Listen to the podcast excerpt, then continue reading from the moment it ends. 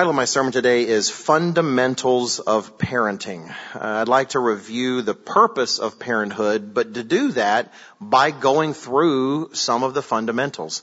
And I've purposefully titled it Fundamentals of Parenting and not the fundamentals of parenting because I I am not going to presume that I've somehow figured all of them out. I think if you were to interview my children, they would guarantee you he has not figured everything out. But uh, it's part of what's fascinating about the Bible. You know, some of what is just those a bit of an aside. But what is some of our most specific advice concerning marriage and how to conduct ourselves in marriage provided in the New Testament? Who gave some of that? The Apostle Paul, who, as best we can tell, wasn't married. There's some debates about that, whether he had a wife in the past, etc. It's important to recognize principles are principles. And whether it's me up here or anybody else up here, or if it were somehow a trained monkey, in case someone thinks it is currently a trained monkey, it's not. Thanks a lot. Why would you think that? But regardless of who are saying these principles, they're biblical principles. And these fundamentals of parenting can be found here in scripture. If any place in the fact that who is the ultimate parent? It's God the Father. What is He doing on earth right now if not parenting us? Seeking to produce the results that every parent seeks to produce. So today I'd like to discuss fundamentals of parenting. And before we get into those fundamentals, I feel like there's two things I do need to say up front. Uh, one, it, it's, it can be kind of a triggering thing. Some time ago, a a woman some of you may not have heard of named Mrs. Hillary Clinton wrote a book titled It Takes a Village. Uh, and it was a book talking about how when it comes to rearing children, it's based on the phrase it takes a village to raise a child, that it takes a whole village to be able to do that. Well, many took proper umbrage at that because the spirit of some of those involved in the production of such books seems to be to downgrade the role of parents. And so people were a little concerned about this book, It Takes a Village, because there's a concern, is that what they're trying to impress? This idea that, oh yeah, parents are really special, but you know what? Everybody else is just as special. But the reason I bring that up in this first point is I want to highlight that while it really, there should be a book, it takes parents, and it takes parents willing, willing to parent, it does help when the whole village is on board. It's not that that's inherently wrong as a principle. The most important thing that needs to be present, the, the, uh, sine qua non, uh, to say something fancy and probably pronounce it wrong. The thing without which you don't really have what God intended is parents. Parents parenting children. But at the same time, if those parents have access to loving and supportive grandparents for the kids and aunts and uncles and cousins and a congregation, all of whom are invested in that outcome of healthy children, but who recognize the primacy that parents have in that regard, it's incredibly helpful. And so while today we're going to focus on parenting, I do hope that all of us, whether we have children, our children are grown, uh, regardless of who we are, I hope all of us consider these principles and think about whatever we can do to help that. Because if there's a child in this congregation from age zero and one second uh, to well, all of you are a child of God, so you know all of you, but if there's a child in this congregation, we all play a role in supporting parents in this regard and helping their children feel that church is not something separate from them. They're a part of this they're, they're an attendee of the living church of God, you know, and, and to, to treat them as that and seek to try to interact with them, not in creepy way. Hello, little kid. You know, it's very, you gotta, you gotta talk to parents, you know, try to understand and work with them. But I hope all of us are invested. So eh, while this is very focused on parenting, I do want to make sure that it's clear. All of us need to understand these things. Plus, we will be responsible. Dr. Winnail is very good about hammering home consistently. We're training for the future all of us, every single breathing human in this room in the king, who's in part of the kingdom of God will be helping families of the future structure those families and serve in those families properly the way God intended. So all of us do need to understand these things. But the second thing I'd like to emphasize before we jump into it is we do have materials you should read and watch. I, I it mattered enough to me, I actually brought them. I didn't want to just refer to them. So we have Successful Parenting God's Way by Dr. Jeff Fall. and if you'd like to see the fruit of that, you can look at Mrs. Rod McNair and, and decide. And if you think she's a horrible person, well then you won't want to, you won't want to read this. Uh, but Dr. Fall, you know, is her father, and some of you know his children. It's, it's a remarkable family. Honestly, people talk about life goals. Uh, the Falls family to me uh, is very much a, a, life goal, and I, I wanted to make sure that what I was putting together was in print, in line with what we've already what we've already printed. And I had this idea some some time ago for this sermon, and as I was going through this again, I just wanted to go back in time and re-raise my kids. And, uh, and actually, I, you think you know it all and you don't. This is a, I, I've, I've read materials outside of the church, and there's so much more in this. I, I'd be willing to burn all of those for the price of getting one of these. In fact, I should go through and highlight so many things that actually I feel like I fell short on, and then give a copy of that, I guess, to, to Isabel, uh, you know, for a wedding gift, and say, look, when things go wrong, I'm sorry, this is probably why. Here, I've highlighted, I've highlighted the things. So, uh, anyway, it's, and it has a brand new cover, by the way. Use that as an excuse to get one. Uh, Mr. Robinson picked this cover. Looks like a young Liam Neeson, uh, you know, and his family. Looks great. In fact, if, if you get it, show the kids. There's one kid that's clearly not happy in this picture. I want to ask, I wish my kids were, why do you think he's unhappy? Let's talk about that. Well, cause I'm unhappy sometimes cause anyway, it'd be fun. So get this book. Very good book. And then also, I'm actually going to take it out of the sleeve. I have no idea why. You can see the whole thing. Raising Good Kids in a Bad World. Uh, video by Jonathan McNair. Some of you are too lazy to read. That's fine. We've got a video that you can watch, uh, which also covers these principles. These things work together so remarkably well. Uh, but this presentation, it's not like any other DVD we really have. It's not like the telecast. Uh, it's not. It's not a compilation. It's not just one of us on the set.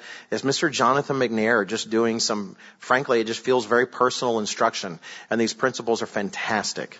Absolutely fantastic. And so I'm actually going to be referring to Dr. Fall's uh, booklet several times in today's sermon because after a while, uh, as I was kind of prepping for the sermon, the more I looked at his booklet, I thought, I think the congregation would be better served if I just read from the booklet for about 60 minutes and then sat back down. It really is very good, and I hope this will encourage you to take the time to go through them again.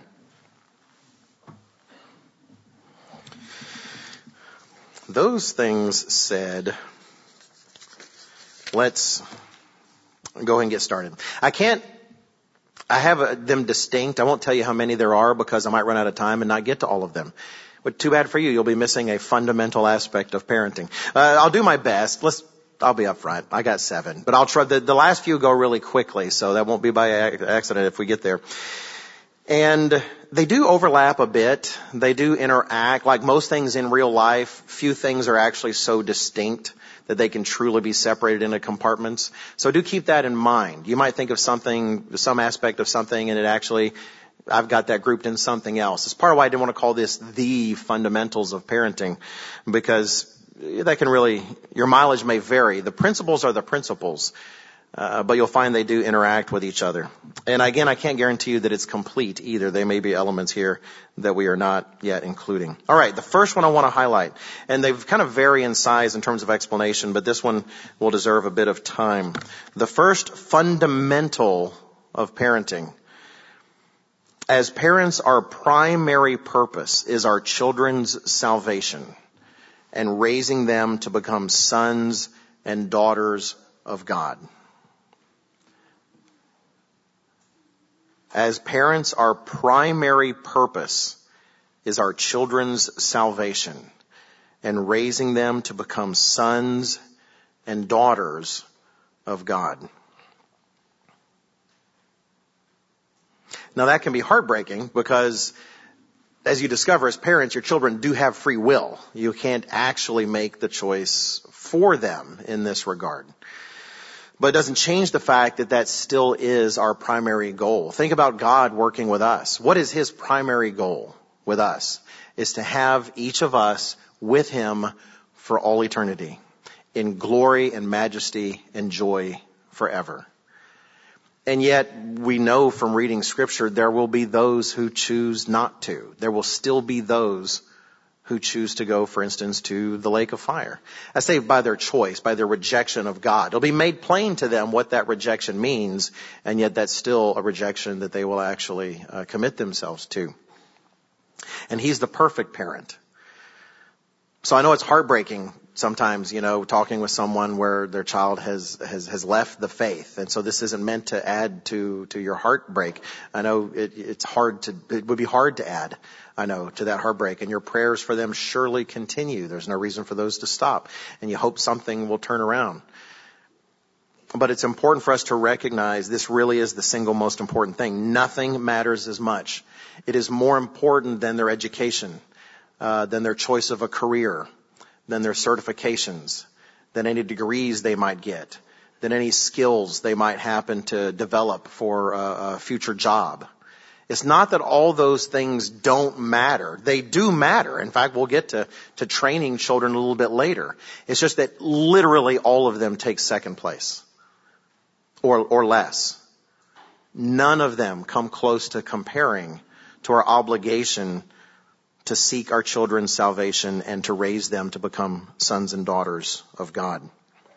It's fundamental in God's mind. Turn to Malachi chapter 2.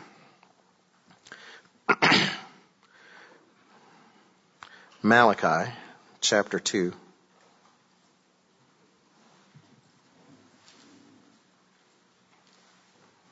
I was joking about a regular sized person's lectern, but I do feel a little exposed. I kind of wish I had a big giant lectern now to hide behind a little better. Malachi chapter 2. And God is going through so many things that he is upset with Judah about in this. And one of the things that he is really upset about is how they have dealt with their marriages. How they have forgotten, uh, for instance, the men that their wife is their companion, their wife is is a friend, uh, and, and, he, and he goes through these things, and he makes a very important statement in Malachi chapter 2 and verse 15. Malachi 2 and verse 15, he says, But did he not make them one, speaking of man and woman, having a remnant of the Spirit? And why one? He seeks godly offspring. Therefore take heed to your spirit and let none deal treacherously with the wife of his youth. You know, this hints actually at a principle we'll talk about later. Hopefully I'll, I'll leave myself time that it's vital for us to focus on our marriage if we want to serve our children. Uh, serving our children doesn't mean putting them above our marriage. Actually, we should focus on our marriage, and essentially he ties that that I want godly offspring, therefore have a good relationship with your wife. Don't deal treacherously with her. But he himself says this is part of the reason that he chose to make them one is because he, God, longs for godly offspring to come out of these unions. That's part of his desire. It's part of the whole reason he actually created the family. You know, you think about that. When we have a child, it, it can sound like uh, I don't know how to put it. It, it can sound uh, like like you're just sort of speaking with large words. If we don't take the time to to think about what they mean, that child is literally a future God being potentially that the moment they're born and they're all squirmy and let's just be honest, ugly. Some newborn babies are just hideous, right? They're just, uh, I mean, of course you think they're cute, but that's cause your parents and chemicals and stuff. Some of them just look like they, they need more bacon in the oven or something. But uh, anyway, these babies, which you fall in love with instantly, you've got these little squirming things and you just, and yeah, they're kind of gross in a lot of different ways and they're helpless and they're sort of useless, but still you love them anyway. But what are they? I mean, really fundamentally more than anything else. Yes, it's a boy or it's a girl or it's, it's bald or it's got all those things. But more than anything else, it is a potential child of God. That is the thing. That is what has just been born into the world is potentially another eternal entity. Nothing else matters more than that. I mean, think about it. What if, how important is it to the royal family in England when another child is born? I mean, that's a big deal. I mean, the, the, country devotes its resources to making sure that child is healthy, making sure that nothing is wrong, to make sure the environment is perfect for, say, the next king of England. And this, this makes that look like nothing. This is a future glorified child of God. And that fact supersedes everything else. It supersedes any other desires we might have for that child that he become the football star we always wanted to be, or the uh, you know, math star, I guess we always wanted to be, or whatever the case might be. It supersedes all of those things. That is most important. And it is on God's mind. Turn to Genesis chapter 18. Genesis 18. And here we have the circumstance where God, who in this case is actually the pre-incarnate Jesus Christ, he's the one who would eventually become Jesus Christ, that person in the God family, has actually come to earth, is walking here on earth to talk to Abraham because he's, things are looking like he's about to destroy Sodom and Gomorrah and he's going to talk to Abraham. And he's already talked about his promise to Abraham that Sarah was going to have a child and he's, I say he's debating with himself. I don't know if that's exactly what he's doing, but he is, he is kind of talking with himself. We have this recorded here about whether he's going to share with Abraham what he is going to do. And he does decide he is going to tell Abraham. He is going to share his plan concerning Sodom and Gomorrah with Abraham. And what is part of his reasoning? We see in Genesis chapter 18 and verse 19. For I have known him in order that he may command his children and his household after him, that they may keep the way of the eternal to do righteousness and justice, that the eternal may bring to Abraham what he has spoken to him. Notice, he had Abraham's children and lineage in mind when he called him. He didn't just call Abraham because of Abraham. He called Abraham already thinking of the children Abraham would rear and the grandchildren that would come from that. They were on his mind and he sought for Abraham to be one who would invest in them the way God needed him to. Now it's easy to think, well that's Abraham, right? I mean, father of the faithful. He's, he's up there at the top of the spiritual family tree. I mean, we, we need him to have done that. Maybe that's a special case. Uh, it is not a special case. Let's turn to Psalm 78. Psalm 78.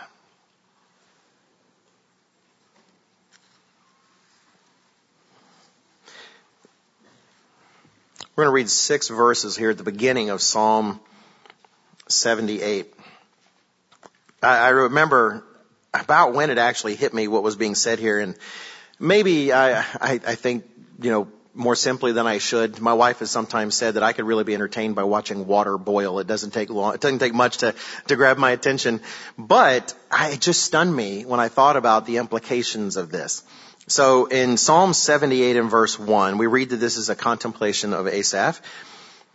It says here in verse 1, Give ear, O my people, to my law. Incline your ears to the words of my mouth. I'll open my mouth in a parable. I will utter dark sayings of old, which we have heard and known, and our fathers have told us. We actually uh, do, we have these words put to music in one of our hymns. It says in verse 4, We will not hide them from their children telling to the generation to come the praises of the eternal and his strength and his wonderful works which he uh, that he has done. Verse 5 for he established a testimony in Jacob and appointed a law in Israel which he commanded our fathers that they should make known to their children that the generation to come might know them the children who would be born that they may arise and declare them to their children when I actually counted, you know, people here, it was clear God looks deep down the line when He's dealing with us and His plans for us. God is a multi-generational God. He doesn't just think of us. He thinks of the children that have yet to be born, and then He thinks of the children that they will have. That means like in my case, you know, I've, I've got four sons, right? They, they exist, as best I can tell. I poke them, they say, Dad, stop that out. You know, stop that, I'm larger than you. And I poke them again and maybe regret it, you know, it gets tough. Regardless, they exist, right? They, they, they're alive, they have flesh, they have feelings. And so if you're going too deep that don't exist, that means God is thinking of their children who do not yet exist and is thinking of the children of those children. Now, unless he already knows that Jesus Christ will intervene before those children's children show up, those are what's on God's mind. That's how God looks at family.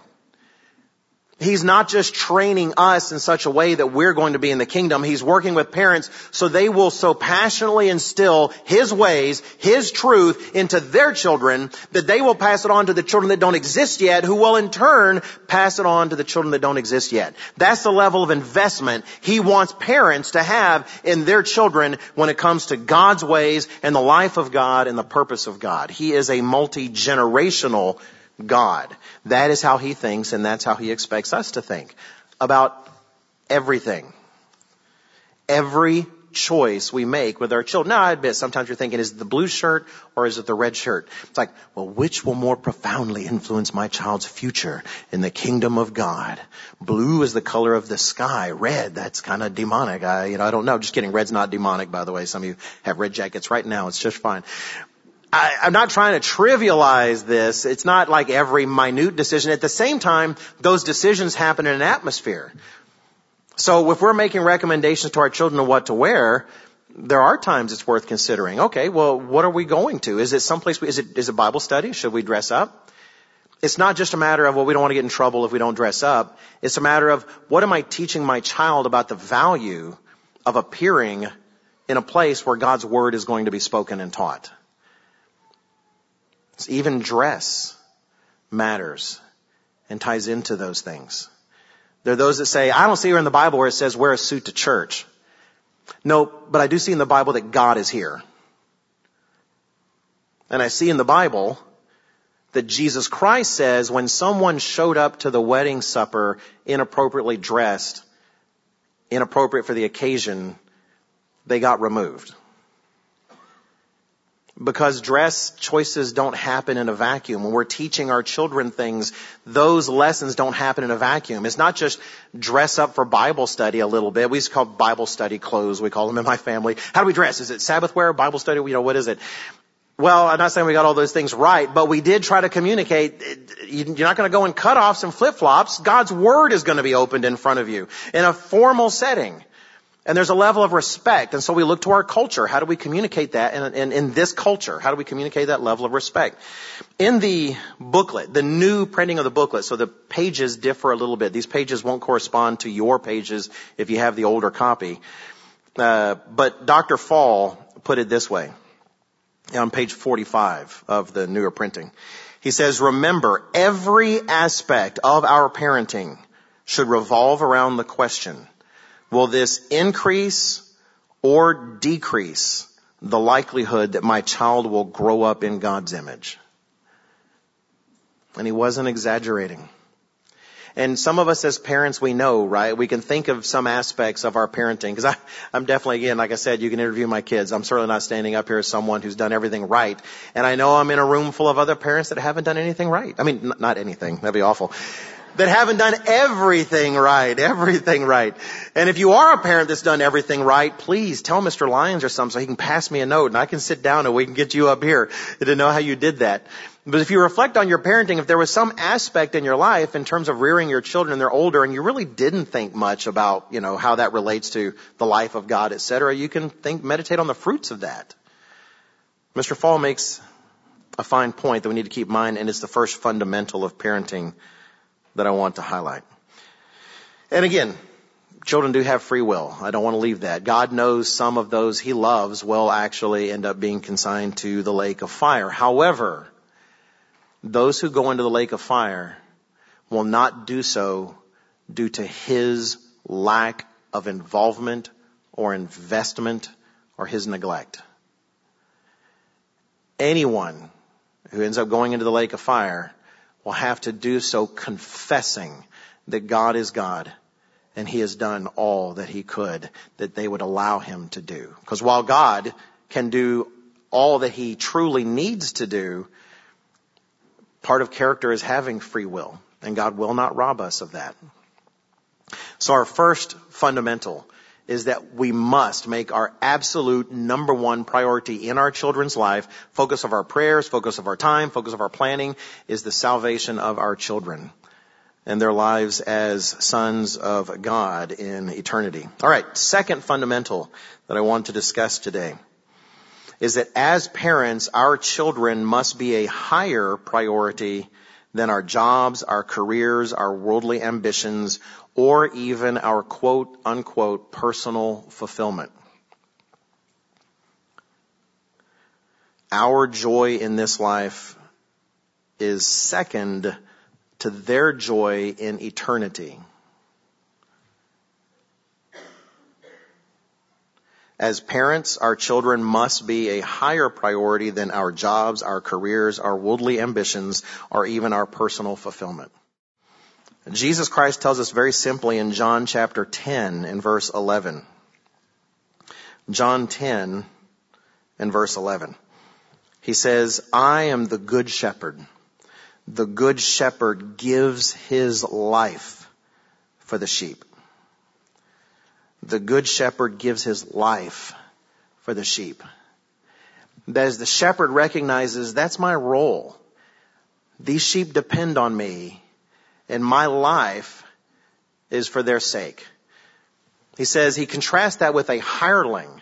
With a hireling, he says later, well, you know, when it's convenient, right? As long as the paychecks are coming in, when it's convenient. But if a lion shows up or a wolf shows up, well, you know, you can't cash your paycheck if you've been eaten by a lion, right? I mean, you just, you know, it's not, a, it's only so much you want to do for a paycheck. But Jesus Christ isn't a hireling, He's the shepherd. Well, who is your children's shepherd? And that is you, father or mother. You are their shepherd. And your job, my job as a parent, we're to give our life for our sheep. This is our flock. This is our flock.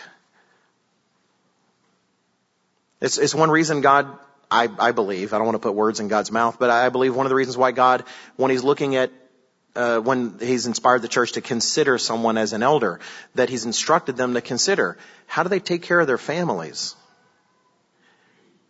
How do they shepherd their families? That's your evidence of the kind of shepherd that that individual is. God intends for fathers and mothers to put their desires in perspective and recognize you have someone in your care that I plan on spending all eternity with. I need you to prioritize that the way I prioritize it.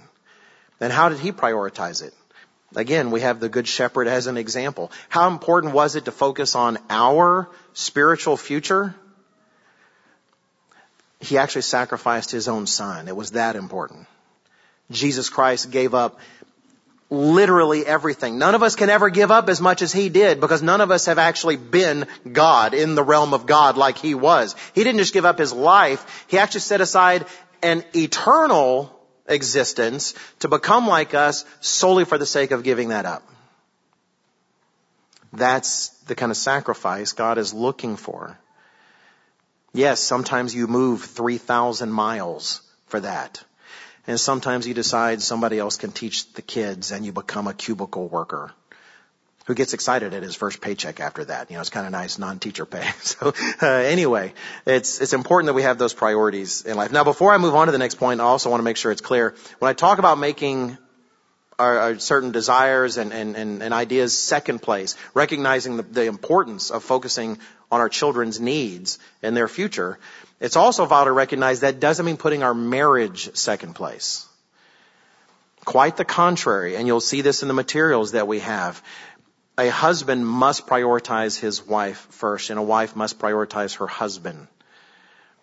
Now, it might think, well, is that, it's downgrading to kids. In fact, I've, I've known parents, I'm not saying they're in the church, but I've known parents to go, well, no, once I have those kids, they become even more than my husband or, or a man, even more than my wife. I've got to, I got to focus on those kids. And that's actually the opposite. That's not true.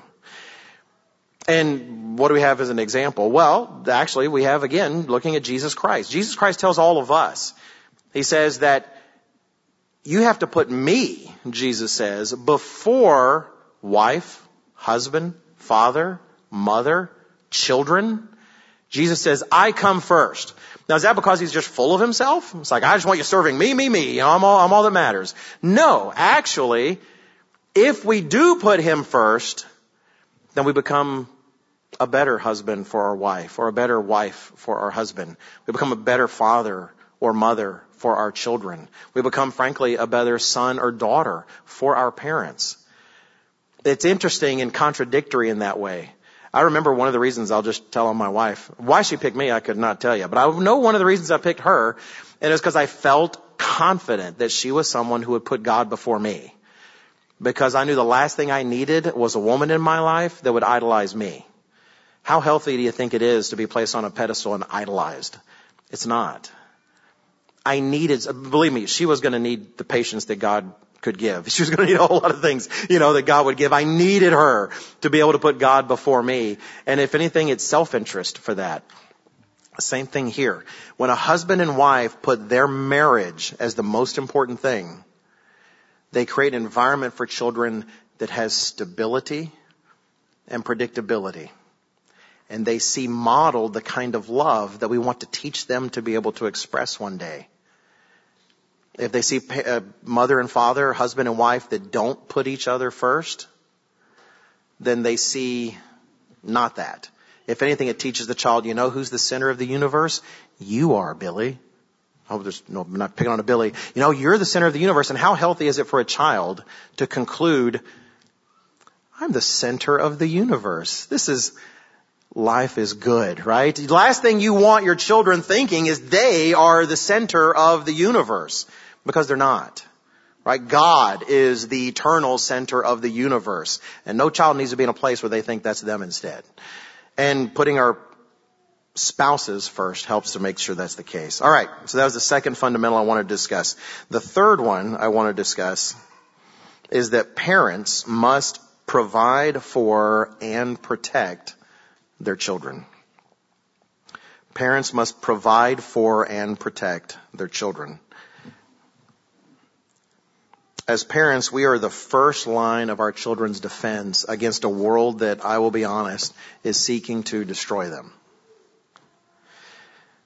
It used to be you'd say things like that and you'd think that was maybe a little bit of hyperbole, even though you knew spiritually it was true because this is the devil's world and yes, he would love to destroy every single one of your children. Maybe give them financial success, would love to do that if he can couple that to destroying their spiritual potential. And so it'd feel like hyperbole because, but nowadays less and less it doesn't feel like hyperbole. When you see people essentially protesting, I want the right to destroy a child's life. I want the right to destroy a child's life because that is what's happening. We are their first line of defense. So we have an obligation to provide for them and to protect them. I don't want to focus so much on provide because I kind of hope that's a little bit obvious. Uh, uh we're told, for instance, in 1 Timothy in chapter 5. We'll just read that quickly. 1 Timothy in chapter 5. What God thinks of those who don't provide for their families. Uh, in 1 Timothy chapter 5 and verse 8. Now he's not talking about those who don't have the ability to do so. He's speaking of those who can, but don't. He says in 1 Timothy 5 and verse 8, but if anyone does not provide for his own, and especially for those of his own household, he has denied the faith and is worse than an unbeliever. That's a serious statement to make. Is worse than an unbeliever. Now, and it's easy to think, look, I make good money and I put stuff on the plate. Well, how are you providing for your children in terms of their learning emotional control? Because a father who provides only money but isn't there during the times when their children need guidance and correction is not providing for them is not providing for them. So there's, it's a large word and it ties into other things to be sure. But I'd actually rather focus on the other one just a little bit and that is protection because our children do need protection today in a way that frankly they just didn't need before in the past. And you know, it's interesting. For me, turn to Exodus 22. This might seem a little bit backwards, but I hope not. How vital is it? And, and uh, this part comes actually from a sermon I've, I've put together. I don't think I've given here, but about fatherhood specifically. Because fathers do take the lead role in protecting their children. I hope it doesn't offend anybody. Unless you're a father not protecting your children, then I hope it offends you and you get over that and start doing it. Uh, the burden on protecting our children should not rest squarely on the shoulders of our wives. They need us as fathers to do that job. We are specially suited to doing that job. Now don't get me wrong, I'm not trying to fight mama bear culture. I get that, you know. Don't come between a mom and her cubs. I am not disagreeing with that. At the same time, if that's all the cubs have, then we are failing God as fathers. How do we know? Well, it's interesting because when God looks at a particular class of people that need extra protection, He teaches us something. In Exodus chapter 22, starting in verse 21, God speaks of various vulnerable members of the population in Israel. Exodus 22 verse 21. He says, you shall neither mistreat a stranger nor oppress him, for you were strangers in the land of Egypt. You shall not afflict any widow or fatherless child. The widow has no husband and the fatherless child has no father.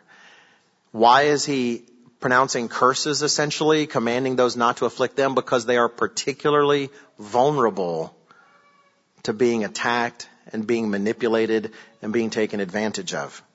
It says in verse 23, if you afflict them in any way and they cry at all to me, I will surely hear their cry and my wrath will become hot and I will kill you with the sword.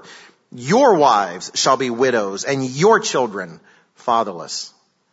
God takes it, in fact, uh, turn to one more, Deuteronomy 27.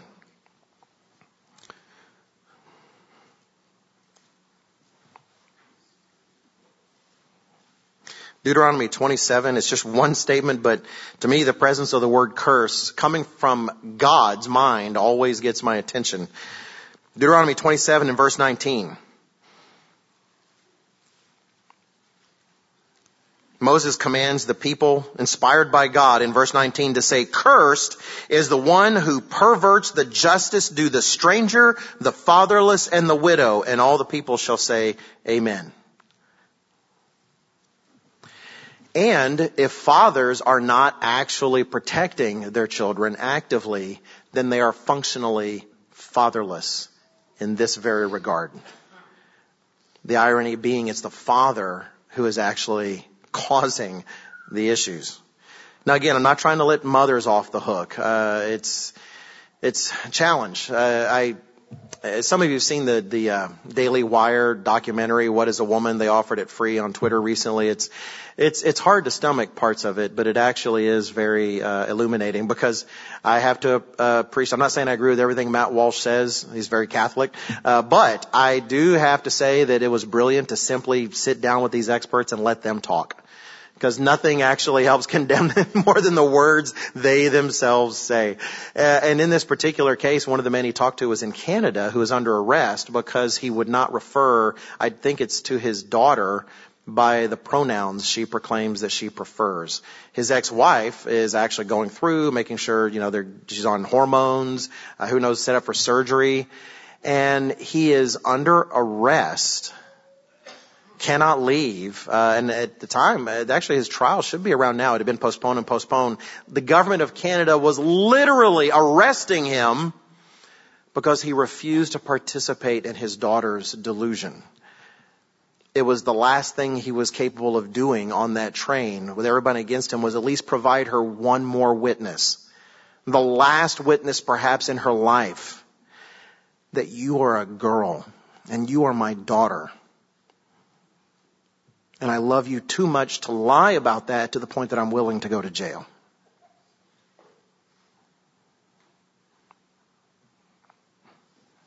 It's a remarkable thing that he's doing and it's, I pray none of us are ever in a circumstance like that and yet we're in a world where that is growing. But I don't mean to make it over dramatic. There are so many things for which our children need to be protected. Uh, consider your daughter's social media life. How many of us are invested in that? How many of us have access to the pictures that she's seeing and the communications that she has? And I, I know that can vary by age, uh, but they've literally highlighted recently. The Wall Street Journal did an expose. I can't believe it's not larger news. This is, this should be gigantic news that there are active pedophile rings on the Wall, uh, the Wall Street Journal reported on, on Instagram. Uh, the CEO of Instagram is doing nothing, functionally nothing to stop it. Uh, and it's this is this is not some conspiracy theory someplace. This is literally the Wall Street Journal, about as mainstream as you can get in this kind of, perform, uh, of uh, reporting. How many of us are, have the courage to do the embarrassing thing to say, look, I, I, yes, I trust you, but it's also my obligation to guard your life at this stage in your life. And so I, I do want access. I do want to be able to, to see what you share. I don't want you to build a life that I don't have access to. I love you too much for that. And as time grows and responsibility can be released, it should be a gradual thing. You don't necessarily want to coddle someone until they're 18, then dump them out with full responsibility. There's some wisdom it takes. But yet how many people, their young, young, young children have access unburdened to social media when I know this sounds odd to say and I say it partially as a math geek, but partially just because I read and I understand. We, you, most likely, most people don't fathom how powerful the algorithms are driving these things. Mr. Weston's tried to report on it.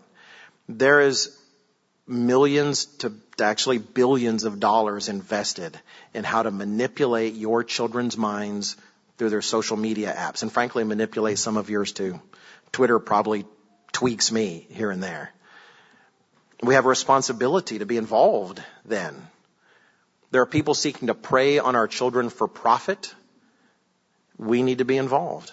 Do we have the courage to have those awkward conversations with our kids? Like, why should it take courage to talk to a child? At the same time, if we ever had talked about the birds and the bees, we know it actually takes some courage, right? Uh, so it does take courage fathers, mothers, are we protecting our children from pornography? Do you have any idea how much money is spent to try to expose your children to pornography? And do you have any idea how easy it is for them to be exposed? I remember Mr. Weston giving a, a, a talk at a Charlotte Family Weekend, and he was talking about his sympathy with young men. He said it wasn't even like in his day where it's a magazine here or there or photos. It's often just a click away. And what strength of character it takes to not click on that. That's why we have parents. That's why God put them there to participate. And admittedly, we can't completely hold back the entire world from them uh, they've got to eventually learn to live in it. But in addition to seeking to protect them from it, putting whatever safeguards, getting counsel, whatever safeguards might be, do we also invest as part of protecting them, creating the kind of environment that if they ever do find themselves in that world, that they actually feel comfortable coming to us and asking for help? Or would they be afraid? They already would feel ashamed. Would they fear coming to us? It's on us. It's, it's too easy to think, you know, it's just with all these teachers and all these apps and all of this, I, there's only so much I can do. Now, I'm not trying to be dismal about it. And we're all going to make our mistakes to be sure. But brethren, we, well, I know one thing that we will not be able to do. And that is appear before Jesus Christ and then say, well, you don't understand. My son, uh, you know, my daughter, uh, you know, my son, he, they had all this, their teachers. It's just their teachers at their schools were constantly saying these things. It was a part of the background all around them. There's so much because Jesus would rightly be able to respond, that's why I gave your son you. That's why you were there. That's the role you were to fulfill. To be the living, breathing firewall between them and that. So parents, we fundamentally, we have to see, we won't do it perfectly. Our children are going to enter adulthood through much tribulation. That's just a, that's just the way it is. But we can do, we, we can do more than nothing. We, we can do many things. All right, the fourth one. And I probably should have just said that there's only four because this is actually the largest one we could spend time on. I'm, some of these verses I may not turn to. I might just read for the sake of time because I knew this was a large one. But the fourth fundamental I wanted to discuss today was that parents must teach and train their children.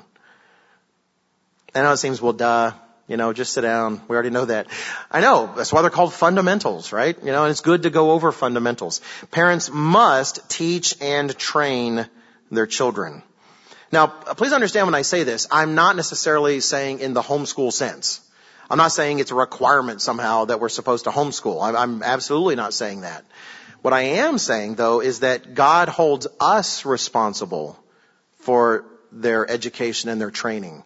He's not holding their public school teachers responsible or their private school teachers responsible. Frankly, he's not really, in a sense, holding the sermonette speaker responsible or the sermon speaker responsible. Now, yes, if the sermon speaker does say dumb things and, and actually uh, messes up a child, God is going to hold him accountable. But not in the same way he's going to hold us as parents accountable if we did nothing in that circumstance. That is on us. That is our responsibility ultimately, and the Bible makes that clear. Actually, it's important to recognize what is the natural state of children. I, I kind of like this statement in Deuteronomy chapter 1.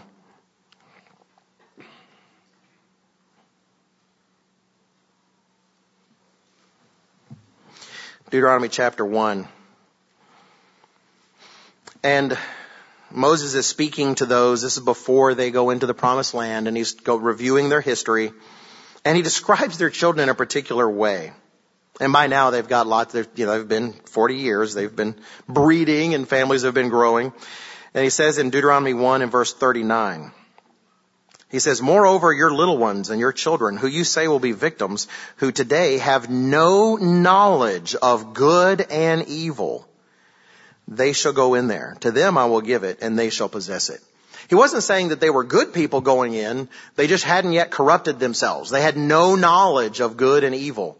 It reminds me of the statement in Jonah where he talks about people who don't even know their right hand from their left. There are like 120,000 people there in Nineveh. Now some think it, it, could be spiritual he was talking about. They're spiritually ignorant. Others have said no, he was clearly talking about the children that Jonah should have mercy on at least. Children, because children don't know their right hand from their left. You ask, you know, uh, an infant, hey, raise your right hand, and they stick their foot in their mouth, right? They don't know, right?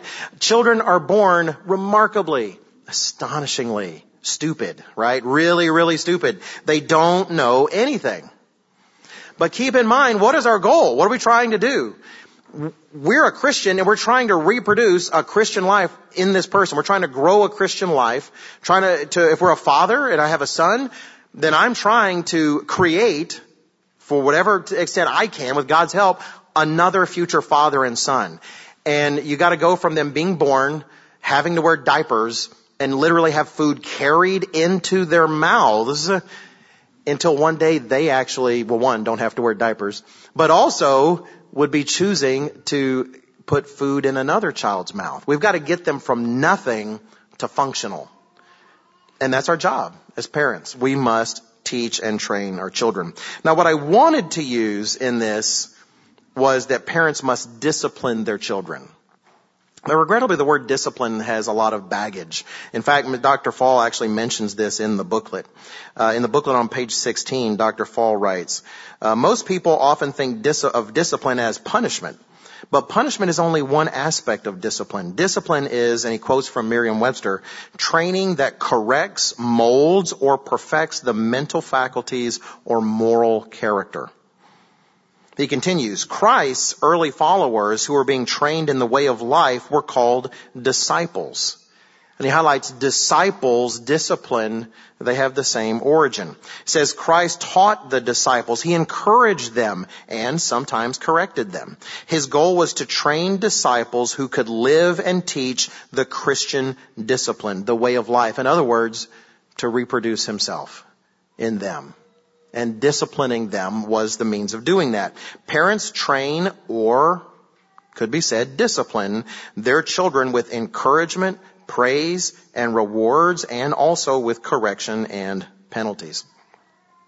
Children are designed to learn. It's interesting. We, uh, my my nephew and his wife uh, Wilson and Caitlin Brown are, are staying with us uh, here the weekend, and their little baby William is so cute, and and my youngest son David was playing with him on the couch, and we had the funny idea because he just loved the arm of the couch, and was, we thought it'd be kind of fun to kind of. Uh, uh, kind of like have him kind of go over the edge a bit. Not dangerously. He's not going to endanger a child. Don't, don't call the police on David. But you know, they're kind of like, woo, you know, cause it's fun. You do things with kids and it's fun and, and it's safe cause you know you've, there's no way they're going to fall.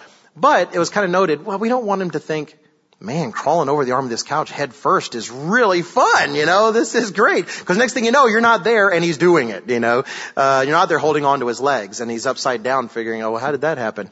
So why? Because they learn. They're designed to learn. In fact, David was also walking him around, you know, kind of holding his hands and, and we were talking about, like you realize his neurons, as that's happening, in a small way, that's just one more contribution to his learning to walk. It's a small contribution, step by step, but it's exactly what it is. So I told Dave when he's older and he's walking, you should say, you know, I did part of that. You know, you owe me. You owe me for that. You know, young William, I, you know, pay up. So when I talk about this, training and teaching, uh, I, or discipline, I see it as three separate things. They're, they're related, but I, you can at least say three components. Uh, one of them is instruction. Another is encouragement and another is correction. Training and teaching children involves instruction, encouragement, and correction. I'll talk about them a little bit out of order. Let's talk about instruction first. And the Bible makes that plain in so many places. Uh, if you look, for instance, in Ephesians chapter 6 and verse 4. Ephesians 6 and verse 4. Ephesians 6 and verse 4 we read, and you fathers do not provoke your children to wrath, but bring them up in the training and admonition of the Lord. The way of God must be passed on. That is done through instruction. That is done through teaching. They have to be taught these things. We cannot expect them to sit in services and soak it up. It's not sufficient. It's not sufficient. In fact, Dr. Fall covers this and he talks about Deuteronomy 6, which is a natural verse to bring up in this context. Let me go ahead and just read. This is from pages 25 through 26 of Dr. Fall's booklet. He says, scripture makes it clear that children can be taught God's way of life most effectively in the home, informally and constantly. It Doesn't mean you don't have formal moments, but understand what he's about to say. He quotes here from Deuteronomy. And these words which I command you today shall be in your heart. You shall teach them diligently to your children, shall talk of them when you sit in your house, when you walk by the way, when you lie down, and when you rise up. Deuteronomy 6, verses 6 through 7. Then he continues, parents should constantly point out to their children the benefits of God's way of life. Sitting on the couch, watching television, driving down the street, reading the paper, and at every opportunity when God's way of life can be contrasted with the suffering that this world's lifestyle brings. He says there's no shortage of examples in this sick world. The question is, will parents put in the effort? Granted, it takes considerable time and a consistent focus on this meaningful goal, but it has huge payoffs. Relying on church services by themselves will not accomplish the task. Parents must reinforce lessons learned in church wherever possible with both a mother's nurturing love and gentle teaching and a father's consistent guidance and support. So instruction is a part definitely of training and teaching our child. And let me cover correction next uh, for, for a bit of cause. And I'll, I'll, read a few verses here. I just want to turn to one, but let me let me read uh, one, for instance. Uh, the Bible says, "Correct your son, and he will give you rest. Yes, he will be a delight to your soul." That's from Proverbs 29 and verse 17. But let's turn to Proverbs 25. Proverbs 25. We're talking about correction now. That is when a mistake has been made, someone's done something wrong. Proverbs 25 and verse 28.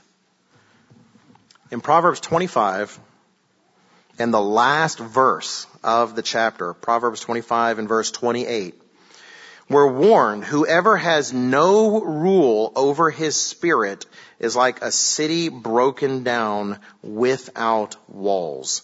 A city broken down and without walls is vulnerable to its enemies. And anyone who has no rule over his spirit is vulnerable to his enemies. In this particular case, that enemy is Satan the devil, but certainly could be others. But the point I want to make is building those walls absolutely must begin early. building the walls of the city, self-control, has to begin at the earliest stages. Honestly, the devil is not waiting. And yet, it's not easy, but the rewards are immense. And not just for you in terms of the peace Proverbs 29 talks about, also the rewards for them.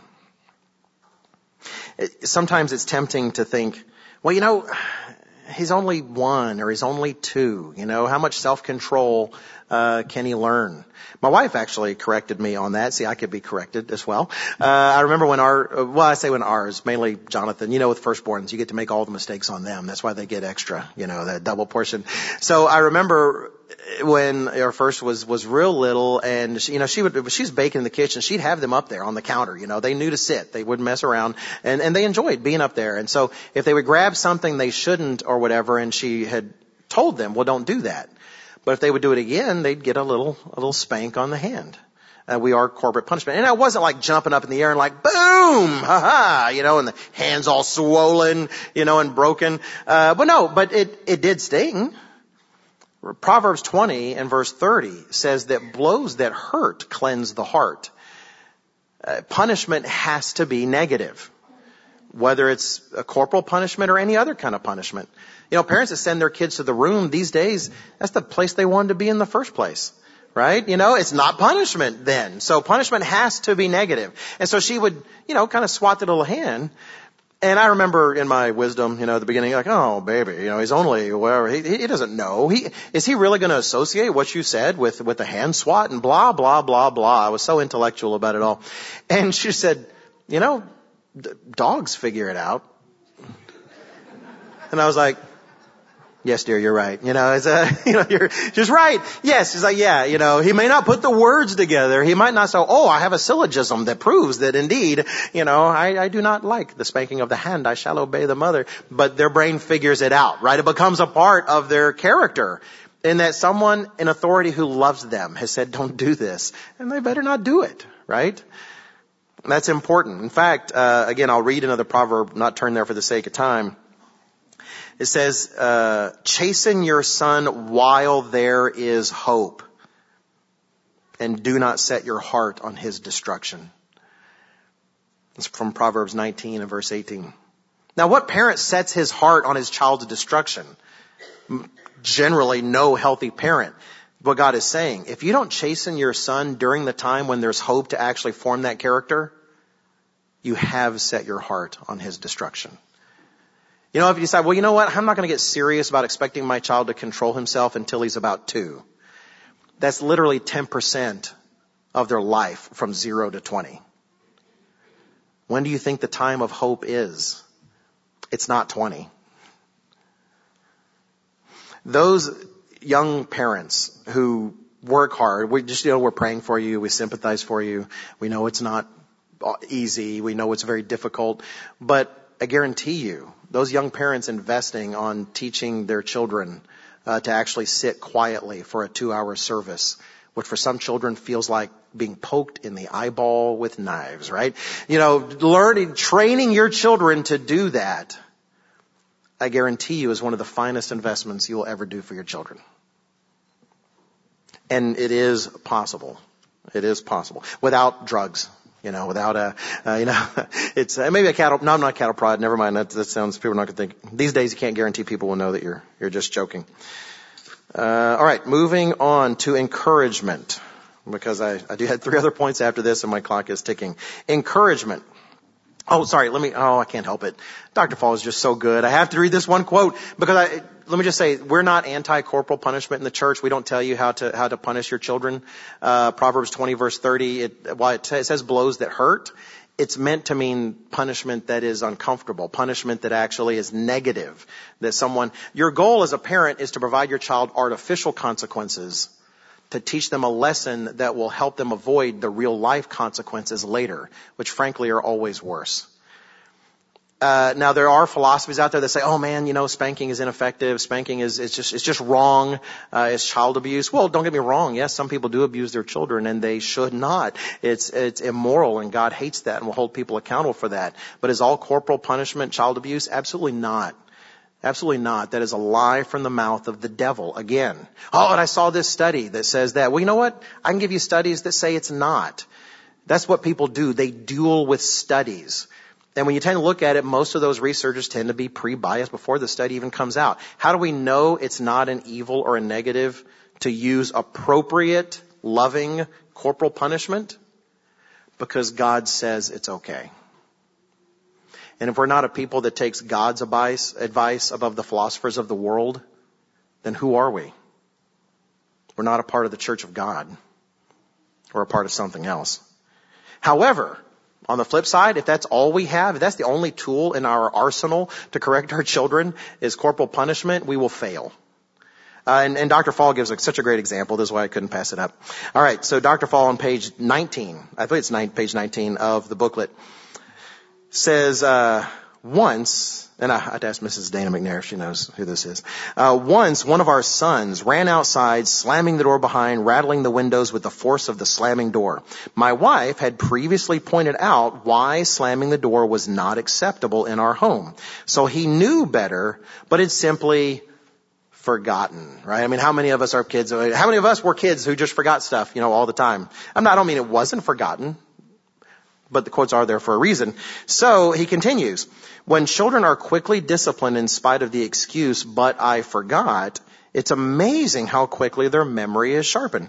He says in this particular, here's the, here's the, the creativity. He says in this particular situation, my wife simply had our son open and close the door quietly 25 times. It really seemed to drive home the point and his memory was no longer an issue after that. So yes, if that's the only tool you have, you know, as corporal punishment, you need to grow creativity, right? Uh, there are some kids that frankly will look back at you when you're done with the spank and say, is that really the best you got? You know, uh, that's just, that's not going to be the thing that works in all those cases. So we have to be creative. But remember, what's our goal? To correct them with some artificial punishment. Sometimes there's a real life punishment, you, uh, consequence you can allow to happen because it's not dangerous. But like if a child consistently wants to run into the street, you don't go, well, I'm going to wait until he gets, you know, three or four to get serious about that. No, that's the time to provide an artificial consequence that lets them know you will not do that and I will not abide that because the real life consequence can mean not having a child anymore. So that is a part of that. And then lastly, I should have said, so the four, the four fundamentals of parenting, uh, is encouragement. Encouragement.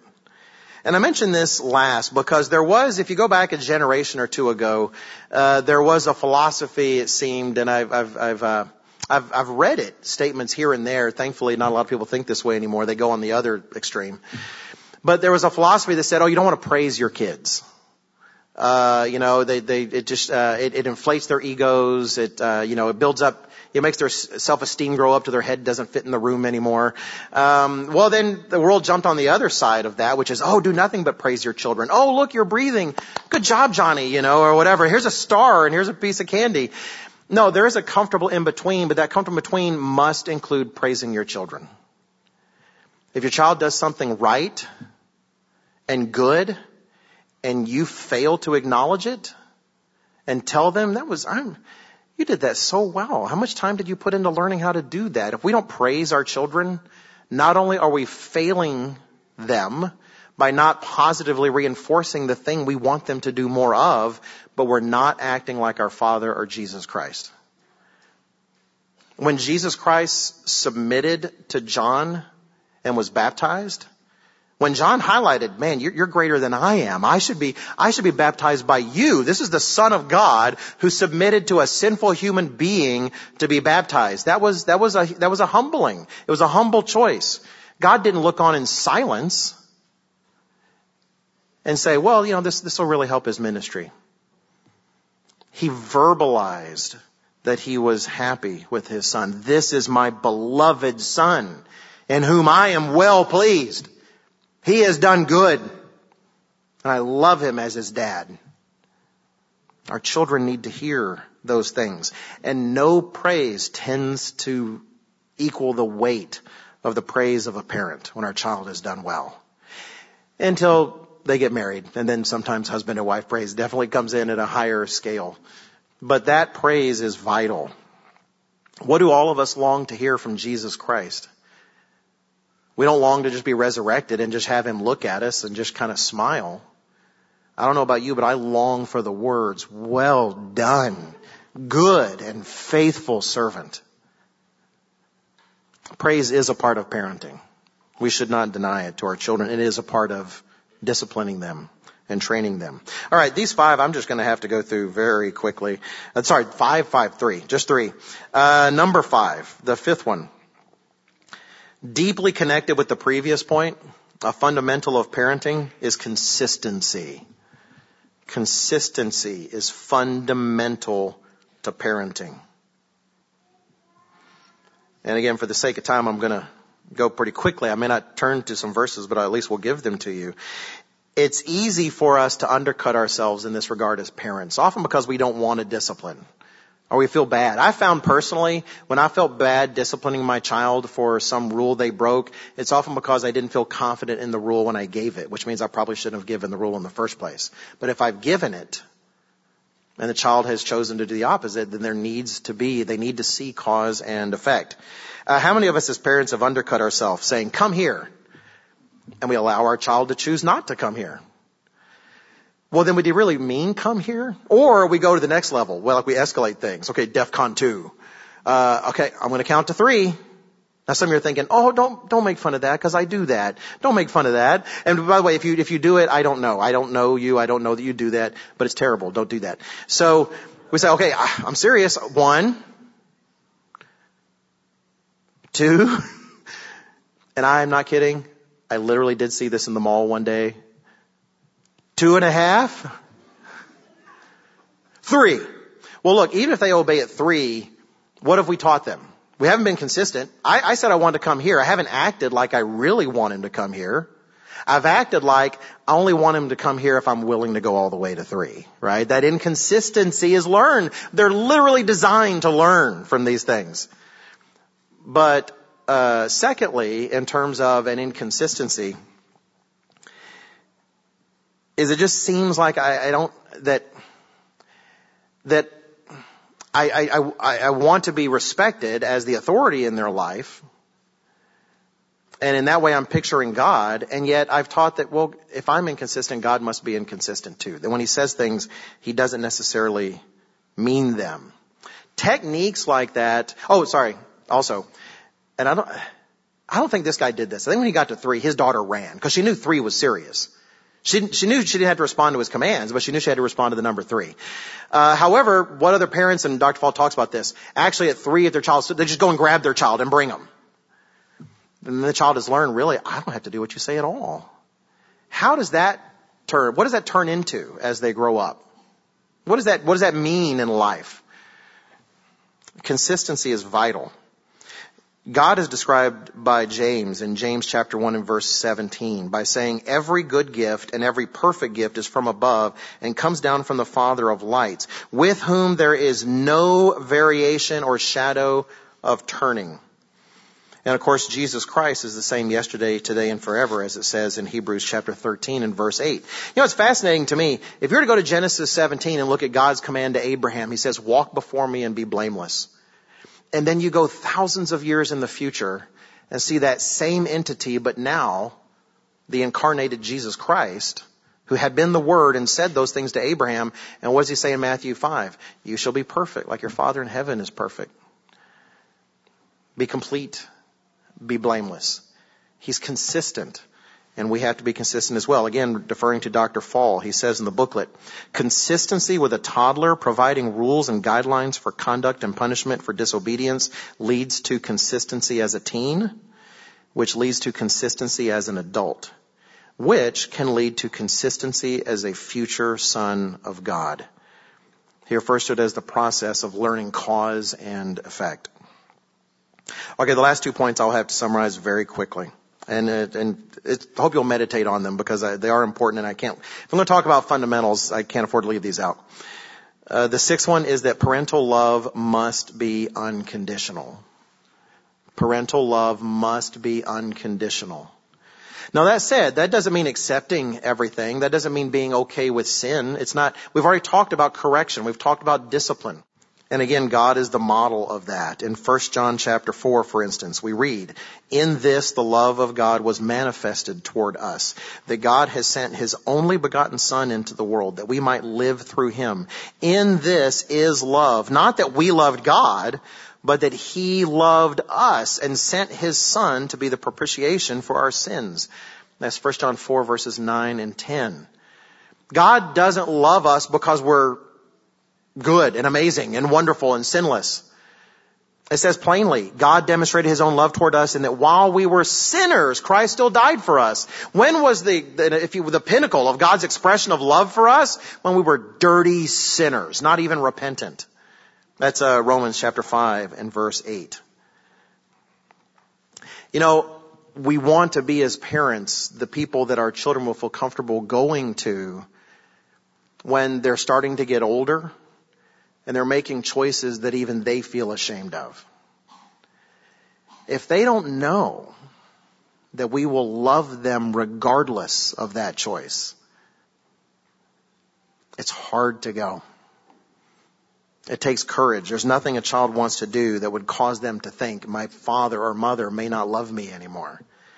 But if they know that that love will be there, even if it means there's difficult consequences to follow, but if they know that that love is always there, if they know that we love them not because they're good, whether good, whether bad, we love them all the time. If they know that, it's easier to come to us when they feel ashamed. When God is working with them in such a way that they feel the, the results of that consequence, the distance that's grown between them and God then it's easier for them to give us the opportunity to help them bridge that distance again. As parents, part of our job is picturing the love of God for them. And tying in with the last point, a parent that doesn't praise their child starts to see a God that doesn't have any praise for them, that doesn't have a good word to say about them, a God that's only looking out to catch them when they're wrong. And if they don't see unconditional love in us, how are they ever going to imagine it for the one we're meant to picture? And then finally, the last fundamental that I, I want to leave with you is that for better or worse, our children will never be able to escape our example. And it's up to us to try to hedge the odds on better instead of worse. They will never be able to escape our example. Now that said, it doesn't mean they can't transcend our example. Thankfully, before God, they can. Otherwise, humanity would be nothing. All of us, even in the church, it would just be a downward spiral if our parents' example was the cap that we could never exceed. You know, entropy would kill us and, and we would just, it would just, it wouldn't last. Yes, they can transcend our example. In fact, isn't that our hope for our children? Is they will rise above our example, rising past the things we did wrong before them in their eyes and building on the things that we did right. But that example will always be with them. And that example makes it easier to grow further or makes it harder. And that's what we have control over. Our personal example will either multiply the effect of our every instruction or cause it to evaporate the moment the words leave our mouths. And it's a fundamental of parenting that we must attend to our example and make sure that example matches our words. You know, in conclusion, godly parenting is without a doubt one of the most difficult and challenging tasks that any human being can undertake. None of this was meant to say that it's easy. At the same time, it is good. It is a good. It's so tempting in this world, and I've heard this. I don't know if I've heard it in the church or not, but I know I've heard it in the world. It's like, even the world recognizes, man, things are bad. I just don't know if I can have kids in a world like that today. Well, especially us who look out in the world and realize the world is bad. It is even worse than they know. Do we want to have children in a world like this? And uh, there's one thing that was pointed out to me recently and something I read and I take courage from and I, I couldn't tell you the verses. I hope you'll look them up later. Uh, don't look it up now. I'll tell you, oh, it's, it's in Jeremiah 29. But don't look it up. Let's focus. End of the sermon. In Jeremiah 29, God is talking to them who are about to go into captivity. And if there's a time when you might think, woe is us and this is terrible, we're going into the lands of the heathen, you know, maybe that's not a time to have kids. He says the opposite. He says, you know, when you get there, have sons and daughters. It says build houses, build families. Pray for the peace of the city in which you've been settled, because if that city is at peace, you'll be at peace. Because in doing so, we are contributing to the kingdom of God. That's, that's my editorial. He didn't say that part. God has not given us some sort of giant sign that we're not supposed to have children yet. Uh, and so that should be a goal of every family uh, who's of childbearing age and older. You know what I'm talking about. I'm not saying. Let me just say this: my wife and I don't have any future children planned. However, young families, yes, you should want to have children. That should be on your on your plans. That should be on your radar screen. And no, I'm not just saying that so I'll have grandchildren. It's a, you know, they've heard this kind of stuff uh, their whole lives from me. And I will say for those who choose to do so, and those who commit themselves to parenting them the way God would have us parent them, we have an opportunity to experience a joy that God will know. What is God doing? What's His whole effort? Is to get us there, to have us by His side living an eternal life in majesty and joy forever. That's His source of joy. It's Jesus Christ's source of joy. Christ didn't sacrifice Himself so that he could somehow become super God. He says himself in John 17 that he was simply returning to the glory he had with the Father before the world was. He was returning to the original state. He didn't come down to exceed that original state. He's going to return to it. Then what was the joy set before him as it says in Hebrews chapter 12? What did he find that was worth that sacrifice? What he found was all of us was that he and the Father found it was worth it to go through everything they've gone through to have, to be able to look in eternity in the ages forever and not just see each other, but to see you there too and see me there too. And that is a source of joy for them that they long to experience. And those of us who have been given the opportunity to be parents have also that opportunity not just to enter into joy, but to know the joy of God that when we turn to our right or turn to our left, we see those that had been given to us as children, whom we suffered over and prayed over, made our mistakes with, pleaded with God with, and to see them enjoying eternity and glory and eternal joy as well. It's a gift that is worth our every effort and to commit ourselves as parents.